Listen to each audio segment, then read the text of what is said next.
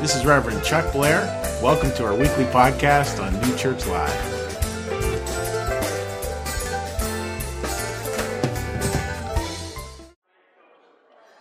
Great again to have all you here today. We're going to go ahead and get started with, with today's service, this, this Memorial Day. And, and this is the last part of our three part series at, at Peace with the Puzzle. And we've had three different parts to it. We looked at the first week, we looked to find peace in gentleness.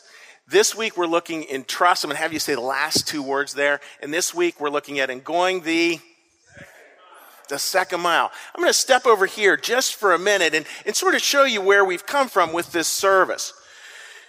We talked originally about the, the power of, of gentleness, like how gentleness can be such a beautiful part of, of a missing piece. Like there's this piece in my life, there's this piece. I can't get them together. So, so we tend to think we can manufacture something that will pull it together. Really hard to do. Very few people actually are able to do that. So what do we do?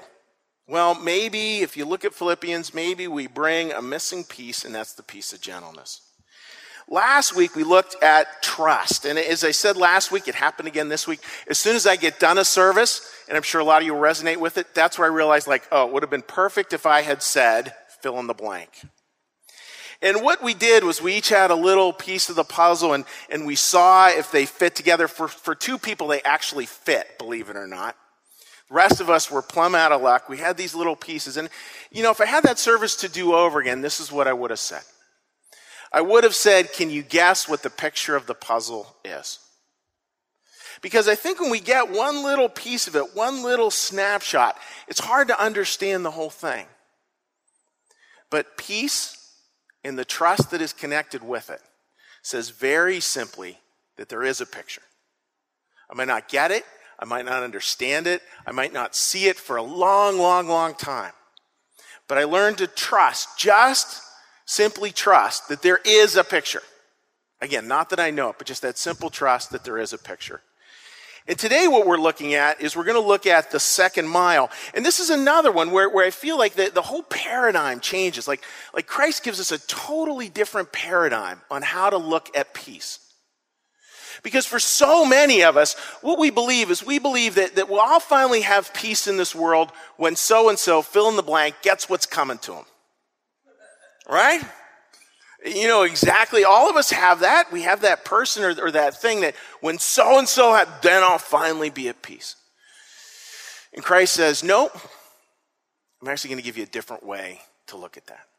So join me, join me as we take a look at what that might mean. It goes back to this beautiful, wonderful passage. You've heard that it was said, eye for an eye, tooth for a tooth. In other words, that everybody's going to get their just desserts.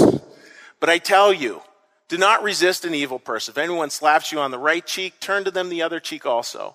And if anyone wants to sue you and take your shirt, hand over your coat as well. If anyone forces you to go one mile, go with them two miles.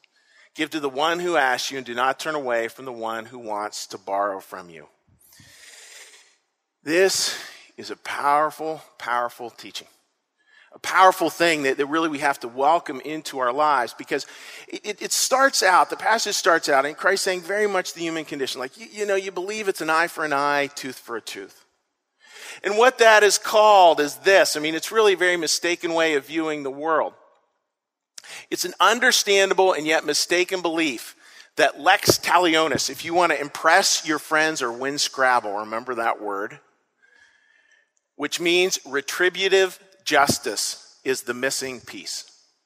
In other words, that retribution and revenge, that's the missing piece. And that once we have that, then we'll finally have peace in our lives.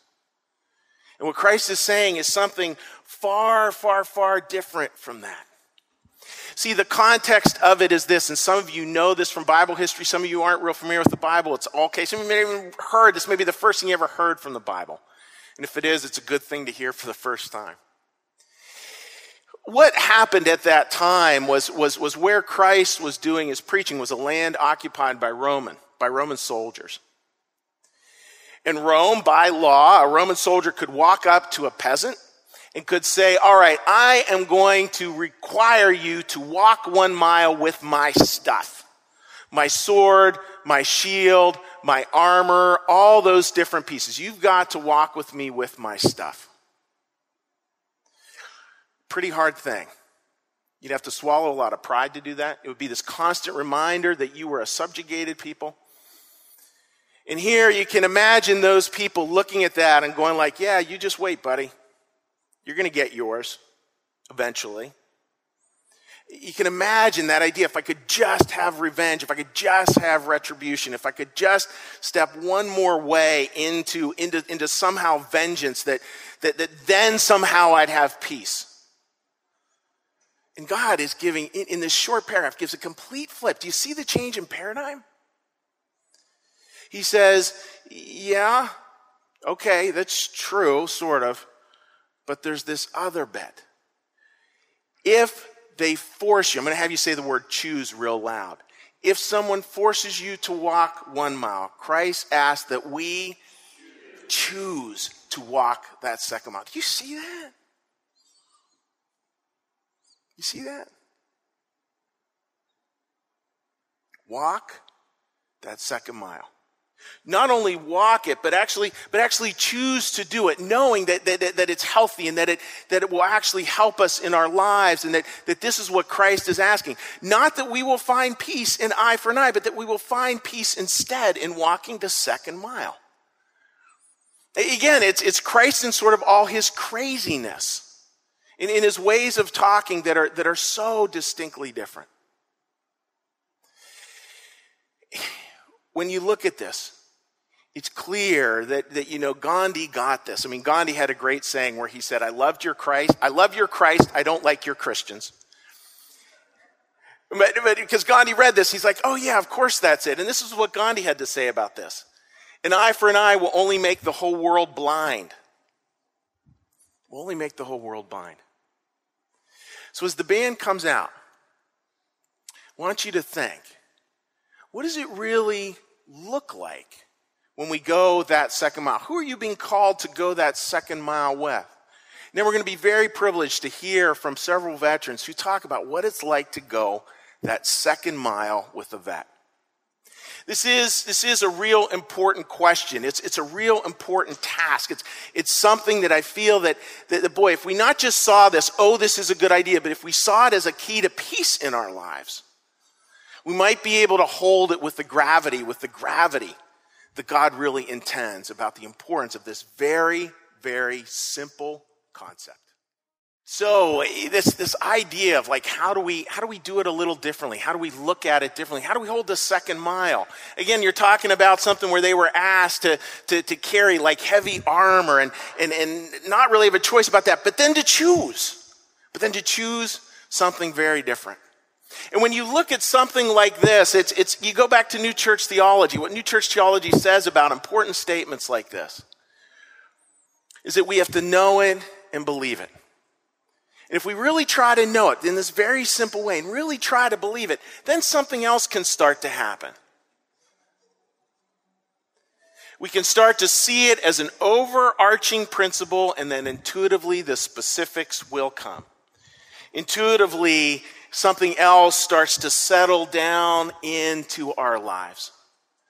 Now, it's real important, again, that we, we not leave it up here. Like, again, here's Christ saying, Look, you know what? Physically, I want you to understand what this feels like, is like, looks like, smells like, tastes like, walking the second mile. That's why he, he did this, why he commanded this. So, we're going to now hear from a couple of veterans. We're going to be sharing that. Now, the first veteran I'm going to be introducing here, I'm going to be hopping off stage for a quick minute and then hopping back on stage to do a quick introduction. All right? So just hold on one sec.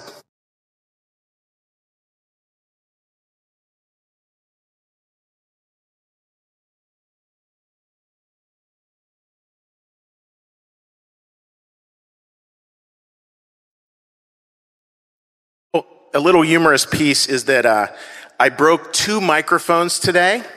Number three's not working so well. So I, am going to go with this. So, so uh, Locke a number of years ago. Yeah. Locke a number of years ago, I, I have a son age 25, and as a child, Locke Brown said, Here I have my old helmet from back in Vietnam, and I thought your son would like to play with it. My son, being 25, no longer plays with it. So I wanted to use that to introduce my dear friend, Locke Brown.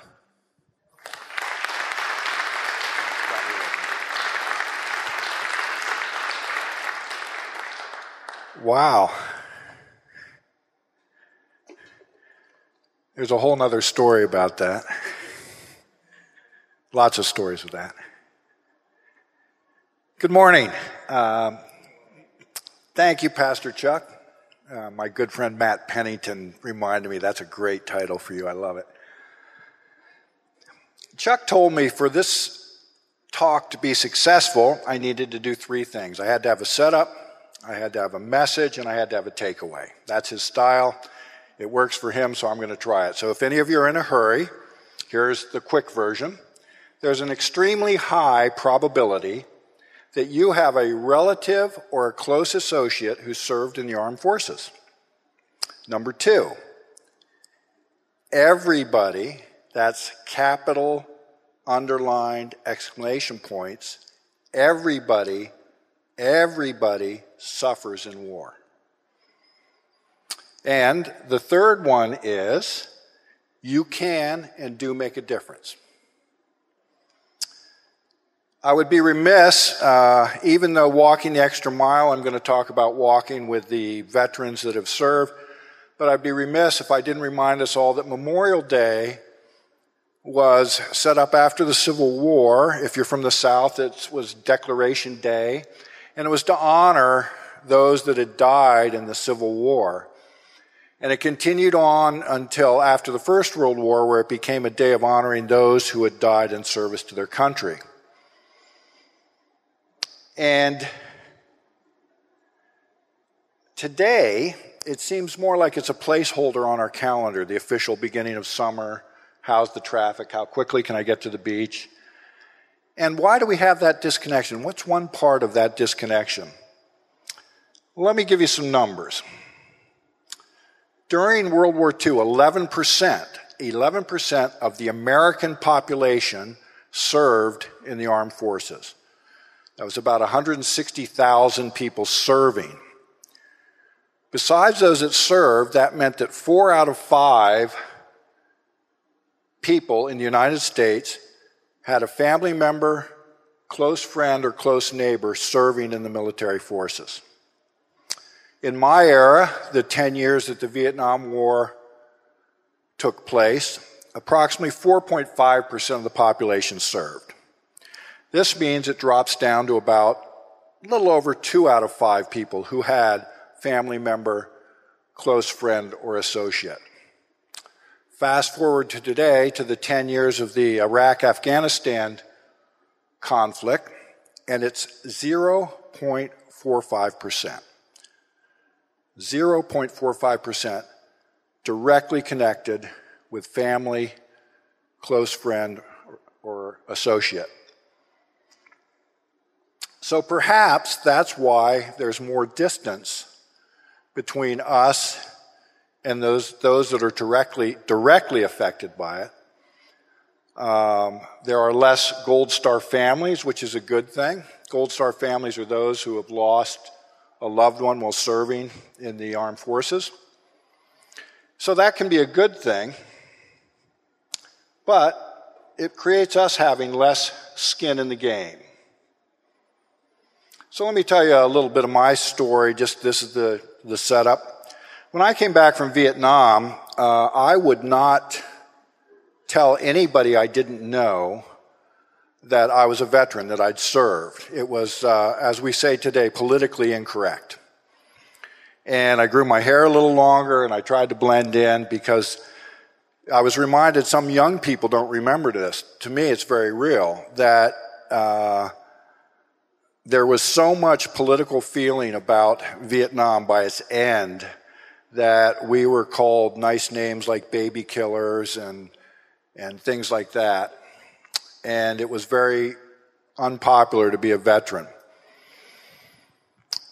During our recovery from that in the years, our nation has come to realize that to separate the politics from the men and women who served, and we began to have ceremonies of welcome home, thank you for your service. And as a veteran, I can tell you that feels pretty good compared to what happened the first time. I'll tell you a little secret about, I call it the hat. I don't know if you can all see that, but you see them around. I was a World War II veteran, I was a Korean War veteran, I was a Vietnam War veteran, etc., etc. And you might think that the men that are and women that are wearing those want you to know uh, that they served, and that's partially true. I'm, I'm, proud of my service. But the real secret is this is uh, our calling card not for you, but for all the other veterans that we run into. It's the introduction card that says, I know. And if you're one, you know. And that's an important distinction because anyone who's had a life changing event, a serious accident, car accident or, or home accident, I mean, I'm talking about serious life threatening, or anyone who's lost a child, anyone who's had that deep of an experience, when asked about it, there's a part of them that knows you can't get it. You don't get it. It's not because you're not trying, it's not because you're unfeeling, it's because it's the kind of thing that if you haven't had the experience, there really aren't the words and the things that will connect it. And that's the special bond that veterans have and by veterans, I mean not only those in combat, but those that were at risk, those that served, that could, could be, they know to one degree or another uh, and have an experience that resonates. So they're the ones we can talk to, they're the ones we can connect with. So, on the one hand, I'm saying, boy, it sure leaves a lot of you guys out, doesn't it? But there's a few things that you can do, and this is the walking the extra mile. The younger veterans today, and we were privileged to have a young man who's serving following up with me, and probably will tell you much more than I could. But don't let the conversation stop with thank you for your service. Thank you for your service should be, in my humble opinion, the beginning of the conversation.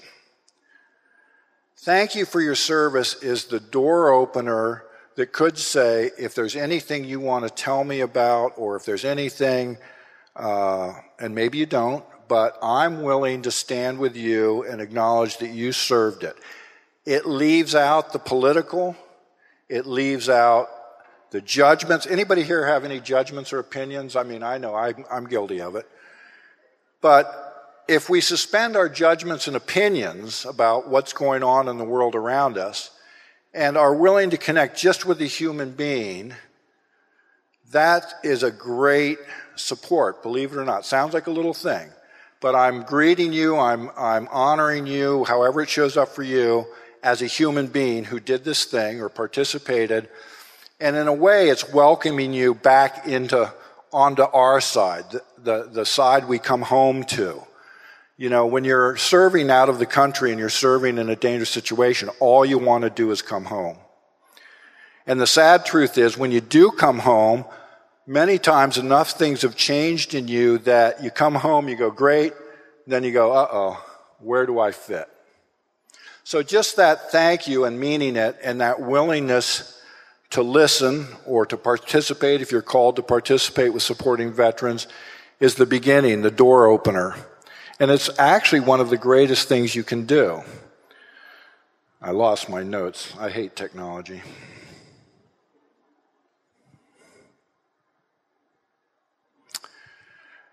So, that's walking the extra mile, suspending our judgments, suspending our things. And the last thing I want to talk about is peace. We think of peace from war. I can assure you that I speak for every combat veteran I know that those of us who have participated hate war. And war is the opposite of peace. And I've come to realize I don't have a lot of impact on peace in the global sense, peace of whether we go to war or don't go to war. So, what I invite you to look at is what's the peace from within? What's the peace that you can bring to yourself, and what's the peace that you can share? Are you willing to share? Because the one thing you have right now that, that goes back 40 years when I came home is we discovered there's this thing called PTS. It used to be called PTSD, it's now PTS. It's not a disease. And that began to be studied after Vietnam, and we know that it manifests itself in people. And today, the young people today have a generation of people, some of which are struggling with that. The good news is the peace can be we have more awareness. The peace can be we don't ascribe their actions. We don't buy into the deranged war veteran. That was a big hype after Vietnam.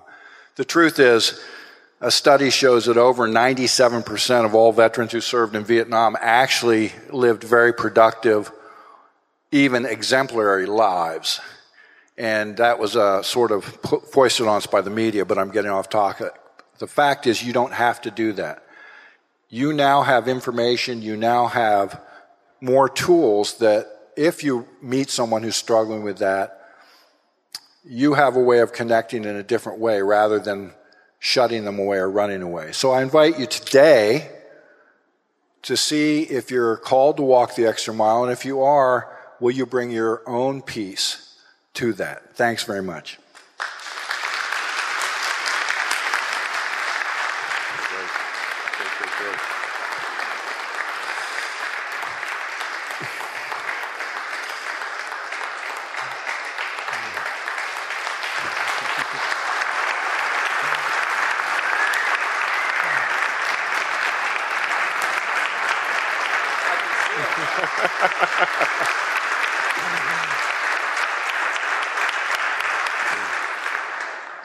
And now it's my privilege to introduce our second speaker, Jed.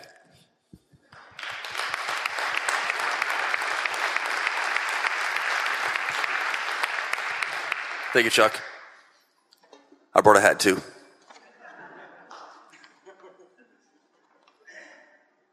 So, good morning, New Church Live. Good morning. I am Staff Sergeant Cook, Comma Jedediah S. My name, however, is Jed. And I thought I'd share my favorite job title, and that's Daddy. Uh, I'm pretty sure my kids are watching, so hi to Liliana and Josiah. Love you guys. So I've served for 10 and a half years in the United States Marine Corps. I'm still currently on active duty uh, as a recruiter out in Levittown area. Uh, 2006, in February, I deployed to uh, Al Anbar province, Iraq. And uh, basically, my job out there was uh, standing security, and a large portion of that was searching vehicles for improvised explosive devices. While I stood post, uh, I was armed with a M16 A2 service rifle, uh, an M4 semi-automatic shotgun, uh, or a 240 Golf medium machine gun. Paint the picture of me in the desert with that for a moment. Now, it's been nine years since I was over there, give or take a few months.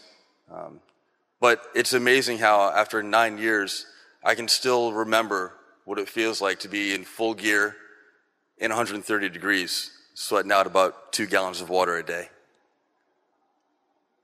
Uh, I remember seeing a sandstorm like a mountain rolling toward me and wondering, uh, what do I do? I throw on a gas mask? It's not gas. Uh, I did. It, it made for some good pictures. So I have those memories, and uh, one of the significant points I wanted to get to was uh, during that time while I was searching vehicles, basically for a bomb. Um, on the flip side of that, I also had the responsibility of guarding the drivers of those vehicles while my fellow Marines searched those vehicles. Um, in that moment, when I you know, I still remember the face of the first man I stood in front of while my Marines were on the other side of the HESCO barrier searching his vehicle. And in an instant, I realized that if that man flinched the wrong way, if he grabbed a gun or reached for a trigger to blow his truck up while my guys were over there searching it, I had to, without thinking, shoot him. Now, that's, that's something that Jed or Daddy would never do. And there's no time to prepare that. So, in an instant, I built a wall. And it had Jed and Daddy on one side, and it had Staff Sergeant Cook on the other side. I was a corporal back then. But so, over the time I was there, um, thank God I never had to shoot anybody. And thank God everybody that shot in my direction had really bad aim. Uh, but, but there are way too many that weren't so fortunate, uh, that have deeper scars, uh, both overtly as well as on the inside. You know, you, you put on a different kind of armor in that moment to be able to deal with what you have to do um, to protect your country, to protect what we have. You know, I spent a lot of time over the past week thinking about Memorial Day and and what it really means to me and you know walking that second mile with a veteran. So I was on Facebook like everybody else on the planet pretty much. And I saw a bunch of posts about people that say, you know, it's a time for, you know, a memorial, a time to be solemn and think about those who served that have sacrificed so much. Uh, and I agree with that. But some of them kind of knocked people that, you know, want to barbecue on Memorial Day. And I really think it should be both. Because anyone that I've ever served with, any veteran, um, they put on that armor, they built that wall to deal with those situations so that they would have a country to come back to where they could sit back and have some barbecue and a cold drink on a beautiful day like today.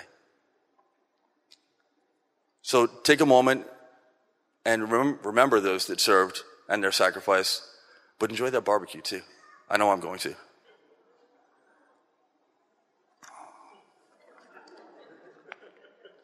So as for that second mile, you know, it, it, took a long time to really think through. Uh, I didn't realize what others were doing for me when I came back, and you know, obviously, uh, I didn't go through you know getting shot or having to have a limb amputated or anything you know, extreme like that, and I'm so thankful for that. But when I came back, uh, as I thought back on it, I thought about my friends and my family, those I served with, you know, my support system, and just how they were really there for me in treating me as me and welcoming, welcoming me back as Jed. You know, the, um, that armor that we put on that you can't see, the wall that you build that's invisible to everyone else, most people won't ever admit that to you openly. And some don't even realize that it's still there. Uh, as with any wall that a Marine or a veteran would build, it's not going to just fall over or crumble flying back across the ocean coming back home. It's got to be taken apart stone by stone. And the only person that can do that is the one that built it.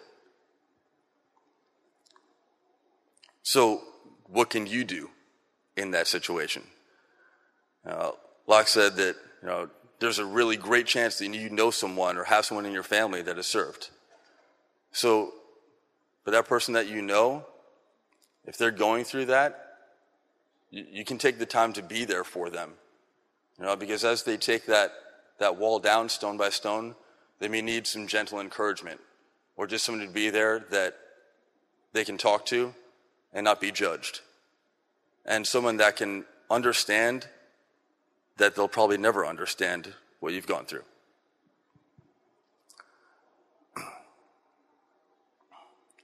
Now, those of my family supported me and let me you know, work through all of that, and, and thankfully it wasn't such a drastic transition for me. But it was an incredible life experience to have that understanding. And I'm so thankful that I was able to come back and still be Jed and, um, and to become a daddy. So hopefully that gives you a little bit of insight on you know, how you can walk the second mile with a veteran that's close to you. Thank you.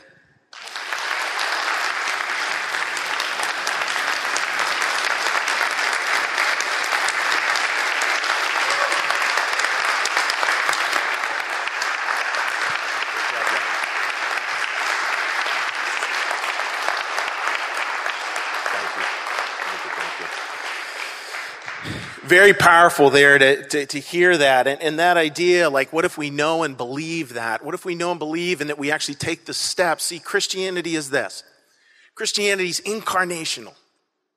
It's not up there. It's, it's, it's, it's down here. It's, it's as in heaven, so upon the earth, where we're, where we're reaching out with this second mile in all kinds of ways, even if that means having a great barbecue this afternoon. That's what this life is so much about. What I want to do now is give you, give you a chance to kind of pull this service together. And what I'm going to ask you to do, and our online audience can, can text answers into me, is to answer this question. Wait, what might be the magic of going that second mile? What might be the magic if we actually chose to do that extra thing? So please take 60 seconds. You can share it with a neighbor. I'm going to discuss it with two experts over here. And you're welcome to text and answer in as well. So take 60 seconds, please, and do that. Hey, what is the magic of going that second mile? Making a difference in someone else's life, the connection of love. Wow, these are coming in fast. Whole way from Chicago you might actually change someone's direction, gaining understanding and empathy, getting out of your own head and the preoccupation. This is so good. Getting out of your own head and the preoccupation with the self, even if just for a little while. Let me just pull up a couple more of these here. Uh, the magic might be saving someone's life, making a difference in someone's life, a shared peace Oh, this is good. Boy, there's a whole other sermon topic in this. Walking the second mile helps us to understand the first mile. That's, you should be a pastor, whoever you are. Do unto others as you would have them do to do unto you. Beautiful one there for the great commandment. Being there for a person, even when they're upset or hurting, seeing the joy and respect from another.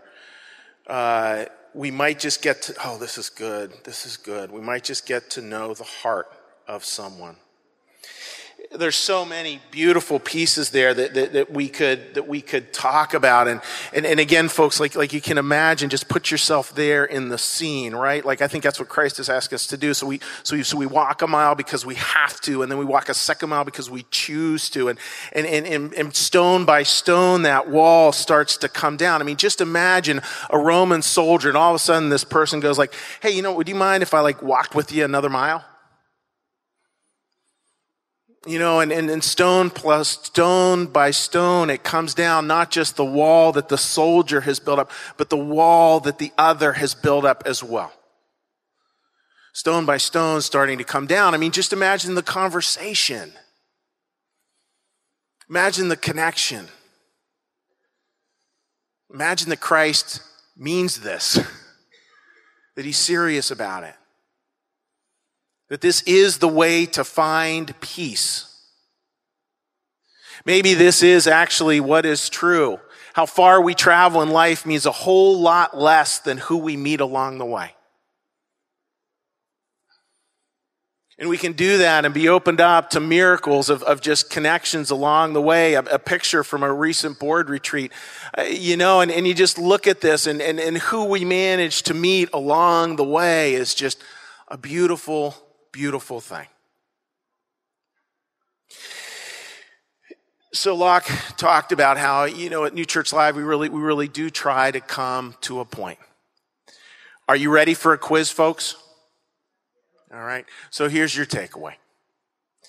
As best you can this week, go that extra mile.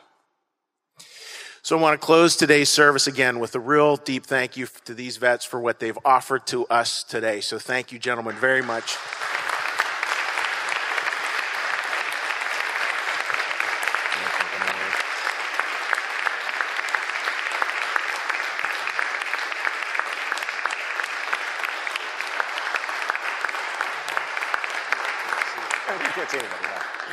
And I'd ask you now to please join me in prayer. Lord, thank you for your presence here among us today, this Memorial Day weekend. And Lord, allow us to think about what it truly means to walk that extra mile. What does it truly mean, Lord? To take those things we have to do and move them into those things that we choose to do. Help us, Lord, this Memorial Day weekend, if there's a veteran in our life who we can reach out to in a new way to do that, Lord, and as well, to reach out to anyone in our lives who needs that extra connection, who needs your word, Lord, not your word spoken, but your word lived, your word incarnate, your word that is so much about walking with. Thank you, Lord, for your presence here today. Thank you for these wonderful stories. Thank you for these wonderful men. Thank you, Lord. Be with us this week. In your name we pray. Amen.